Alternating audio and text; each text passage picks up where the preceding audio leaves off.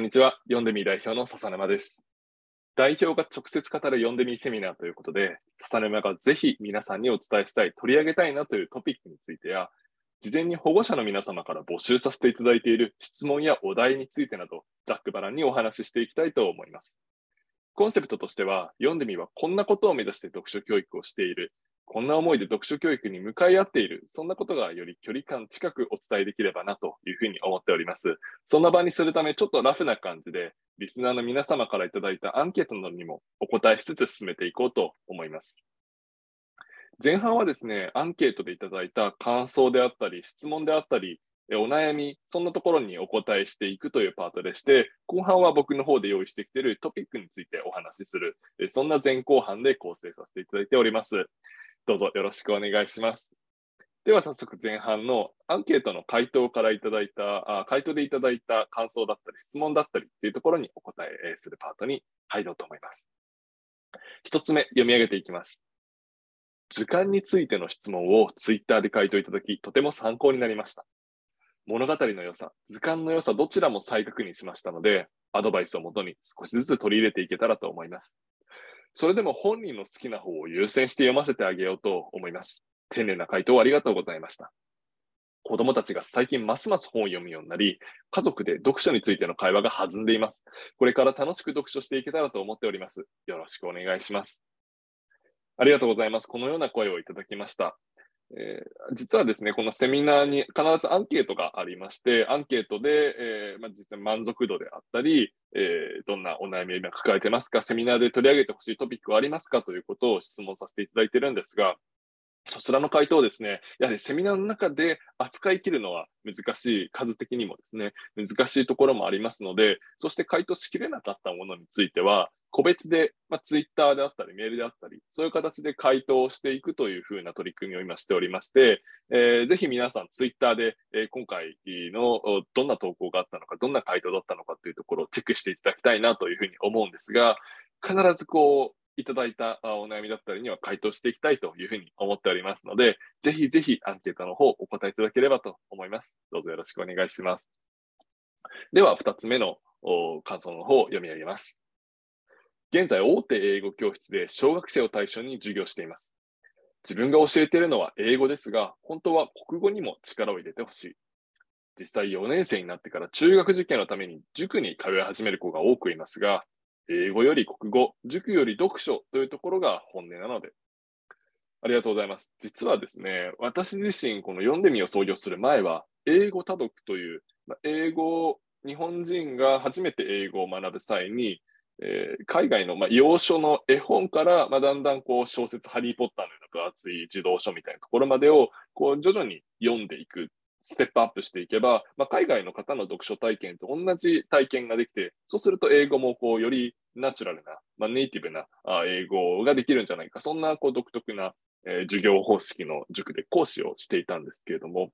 やっぱりその中でも、あの英語より国語、まあ、塾より読書というところはすごく感じておりまして、えー、というのもですね、やっぱりこう母国語において、まあ、思考っていうところが、まあ、すごくこう洗練されているというか、えー、しっかり磨かれている状態ですと、英語っていうところも割とすぐ身について、えー、もちろん読み書きはそうですし、喋るっていうところも、まあ、数さえこなせば、どんどんコツをつかんですぐできるようになっていくっていう生徒さん、すごく多かったんですね。で結局僕そこから考えてるのが、言語っていうのは思考を伝える、まあ、考えてることを伝える、表現するための、まあ、手段でしかないかなと思っていて、じゃあそのそもそもの思考を考えてることって、まあ、何で考えるかっていうと、やっぱり母国語で頭の中って考えると思うんですね。で、それを英語に変換してたりする。もちろんバイリンガルの方は英語で夢を見る、もう英語で頭を考えるよっていう方もいるとは思うんですけど、ただ結局、まあ、英語で考えようと母国語で考えようと、その思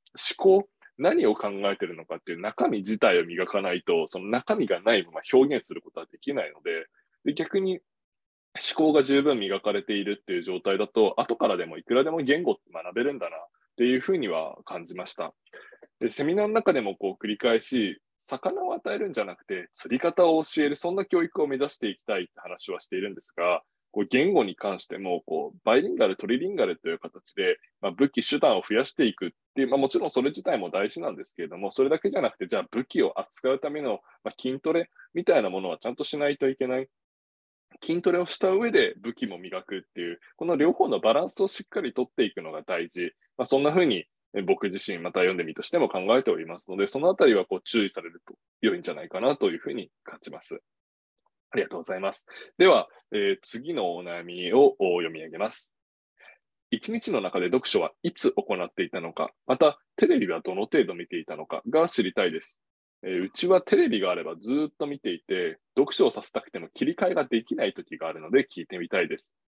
ありがとうございます。このお悩みに、えーと、回答させていただくんですが、こうこのないあの前回、だいよんかいでゲストで出演してくれたメンバーのほのかさんに追加で、えー、このことについて聞いてみました。で、まあ、ほのかさんの場合はやっぱり平日多かったのは朝支度が終わってこう学校に行くまでの間のさんじゅっぷんっていうところとこう、まあ、夕飯が終わってからこう寝る前の間のまあいちじかんぐらい、まあ、このまあどっちかないし両方っていう形で、まあ、朝と夜とかに本を読んでいたっていうようなことをあの言っていました。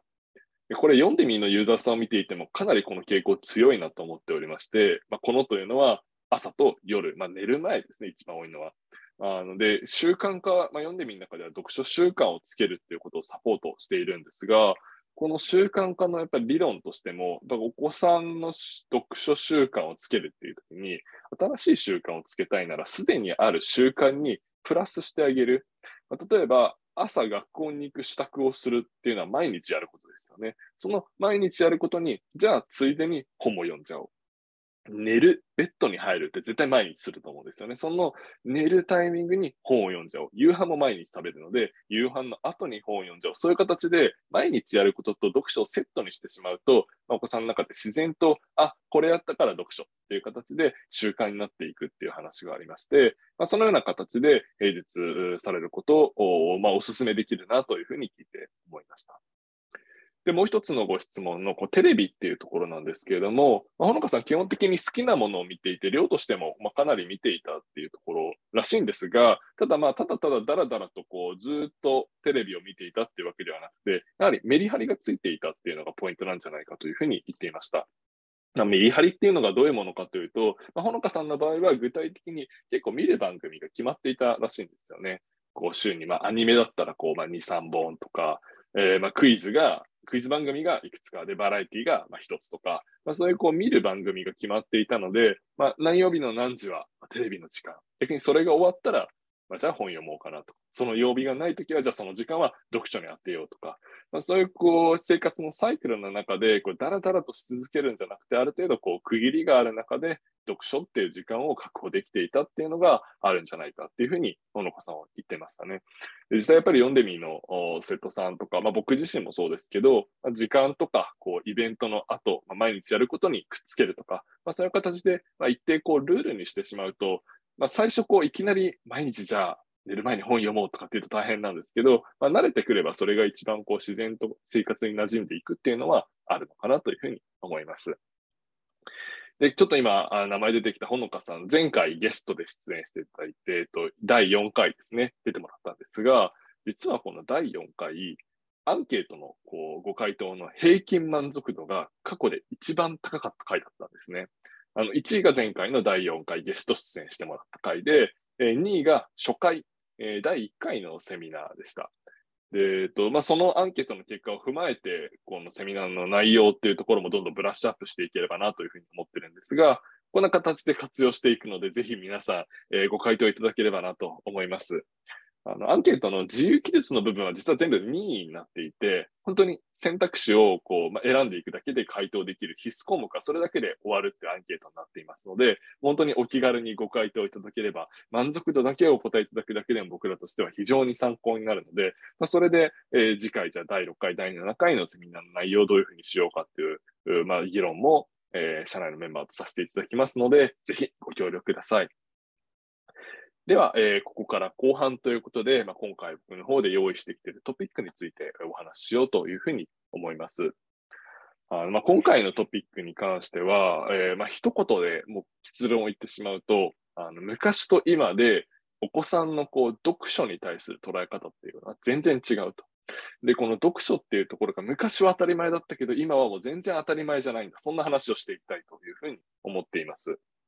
あまあ、昔は当たり前だったっていうのはどういうことかっていうと、まあ、読書、子供、昔の子供にとってその読書って、まあ、何か娯楽というか、まあ、遊ぶ、楽しむっていう意味だと、まあ、結構こう上の方の順位に上がってくる。まあ、あった、まあ、テレビとかはあったかもしれないけど、まあ、じゃあテレビか、まあ、読書か、まあ、コンテンツってそういう感じだったと思うんですよね。まあ、漫画とかもあったかもしれないですけど。で、一方でじゃあ今はどうかっていうと、まあ、テレビもちろんだし、動画、YouTube ありますし、ゲームもたくさんあって、まあ、ネットサーフィンいろいろ調べたりとか、あのいろんなやっぱり手段があるというか、娯楽がたくさん選択肢としてあるんですよね。で、やっぱり特に大きいのは、まあ、声としてもよく聞きますが、YouTube、動画、インターネットですね、えー、の台頭っていうのはすごく大きくって、あの読んでみるの社内でもよく使っているデータとして、あの小学生の平均いちにちあたりのインターネットの利用時間、いちにち何分インターネットを使ってるのか、全、全国の小学生はっていう、なんかそんなデータが毎年出ているデータがあるんですけれども、あのにせんじゅうごねんからにせんにじゅうねんのごねんかん、コロナ前のごねんかんで、あの いってんご 倍に伸びてるんですね。あのいちにちあたりはちじゅうさんぷんからいちにちあたりひゃくにじゅうきゅうふんに伸びてる、にせんにじゅうねんの時点で。っていう、もう急激にインターネットってやっぱり伸びていて、で、ひゃくにじゅうきゅうふんって言われてもっていうイメージかもしれないんですが、まあ、小学生のお子さんいらっしゃるご家庭だったら、じゃあにじかんってどういう時間だろうって思うと、まあ、さんじに学校終わって、まあ、学童行ってる子とかだともうごじ、ろくじとかになっちゃうと思いますし、まあ、普通に遊んで帰ってきたりしても、まあ、よじ、ごじに家帰ってきて、で、まあ、そこから宿題、ご飯、お風呂、で、まあ、寝るって考えると、お子さんのこう、可処分時間というか、空いてる時間って、多くてさんじかんとかそれぐらいなのかなって思うんですね。その中のにじかん以上が平均ですよ。平均なのでもっと多い子もいるし、まあもちろん少ない子もいるんですけど、インターネットに使っている。で、これの、えっと、去年にせん、えー、にせんにじゅういちねんのデータが先日出まして、そこではあのさらにじゅうごふん伸びてひゃくよんじゅっぷんっていうのが平均になっているっていう、まあ、コロナでやっぱりちょっと伸びたのかなと思うんですけど、やっぱりそういうデータが出ておりまして、こ, まあ、このインターネットに、まあ、時間を使うのが悪いという意味ではなくて、まあ、子供からしたときにやっぱりいろんな選択肢がある。で、じゃあ例えば YouTube だったらもう短時間で空き時間にもうパッと動画見ることができるし、まあ、その空き時間じゃなくてももうどんどん次から次にレコメンドされるから、まあ、見てるだけでずっと楽しめたりとか。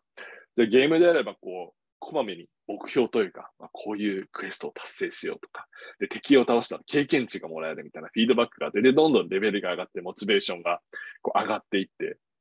まあ、こういう YouTube にしてもゲームにしても、まあ、子供です。子供じゃなくてこう大人ですらやっぱりすごい楽しみやすくて時間を使ってしまう。まあ、そんな形で提供されているので、まあ、当然子供たちも、昔は自然と本を好きになった子でも、まあ、なんなら今も、まあ、本はまあ、好き嫌いじゃない、でも YouTube、ゲームがひゃくばい好き、まあ、そんな子が増えてきて、読書に触れなくなってる、当たり前が変わってきてるんだっていうのは、すごく大きい時代なのかなというふうに思ってまして、データとかを見ていても、昔はこう自分でどんどん本を好きになる、まあ、ご家庭で、まあ、特にこう取り組みをしてなくても本を好きになるお子さんっていうのも結構いたようなデータがあるんですが、今はやっぱり勝手に好きになる、まあ、好きではあるけれども、そこから主体的に毎日本を読むっていうところまで行く、そういうお子さんって結構少ない。あのデータとしても、もうきゅうわり以上の家庭が今日本で読み聞かせをしている。それぐらいやっぱり本に親しみを持ってもらおうと、家庭での努力は昔に比べてもずっと増えてるんですね。でも結局読み聞かせが終わって一人で本読まなきゃってなったらもっと楽なゲームにっていう形で、まあ、読, 読まなくなってしまう。まあそういう状況で、じゃあ、そしたら、あえてやっぱり本を好きになっていく、読んでいくための機会っていうのは作っていかないと、お子さんの中で選択肢にすら上らない。で、そうすることで、小学生のうちに読んでないとなると、まあ、大人になってからも当然こう読むのに、まあ、読まないことはないと思いますが、ハードルがすごい高くなってしまう。日常的に本を読むっていう状態にはどうしてもならないっていうところがあるので、まあ、だからこそ読書教育を読んでみは、習い事としてやっていく。昔は自然にできたことかもしれない。でも今は自然とできることではないので、そこを僕らがサポートしてあげる。まあ、そうすることで、こう、読書をお子さんにとってこう当たり前の生活の中にこう浸透させていく。そういうことを読んでみとしてはしたいなというふうに思っておりますので、えー、ぜひ、えー、これからもご活用いただいたり、まあ、あの、読んでみーのユーザーさん以外でこのセミナー聞いてくださる方は、ぜひご検討いただけたらなというふうに思います。はい、えー、ここまでで前後半になるんですが、最後にちょっといくつかご案内させてください。えー、一つ目はですね、次回予告をさせていただきます。えー、だいろっかいのセミナーの内容なんですけれども、今考えているのが、ちょっとお金の話っていうのをしてみようかなというふうに思いまして、あの読書教育の、まあ、経済効果、生涯価値。こう読書教育を受けることでお子さんに、まあ、生涯にわたってどんな経済的なこうメリットがあるのかっていう、まあ、そんなちょっとトピックについて扱おうかなというふうに思っておりますので、ぜひ来週だいろっかいのセミナーもお聞きください。また過去のですね、だいいっかいからだいよんかいについても、あのログでいいですかね、あのページの中で専用の特設サイトの中で見ることができるようになっておりますので、ぜひご確認ください。だいいちいが第あの満足度だいいちいが前回だいよんかいのゲスト出演の回で、だいにいが初回の、えー、だいいっかいのセミナーになっておりますので、ぜひぜひご確認ください。えー、最後にですね、このセミナーご覧いただいた方、ここまでご覧いただきましてありがとうございます。ぜひアンケートにもご回答ください。自由記述のところは空欄でも構いませんので、選択肢を選ぶだけでもご回答いただければ非常に参考になります。また、こんな企画新しくやってほしい、まあ、例えばゲスト呼んでほしいとかもそうですし、こんな方と対談してほしいとかもあるかもしれないんですけど、ぜひぜひあのご意見いただければというふうに思っております。また、えー、このポッドキャスト、また特設ページ、どちらもシェア可能になっておりますので、エスエヌエス、ライン であったり、Twitter、Instagram でご、えー、シェアいただければ嬉しいなというふうに思います。長くなりましたが、これで、えー、今回だいごかいのセミナー終了させていただきます。ご清聴いただきありがとうございました。またよろしくお願いします。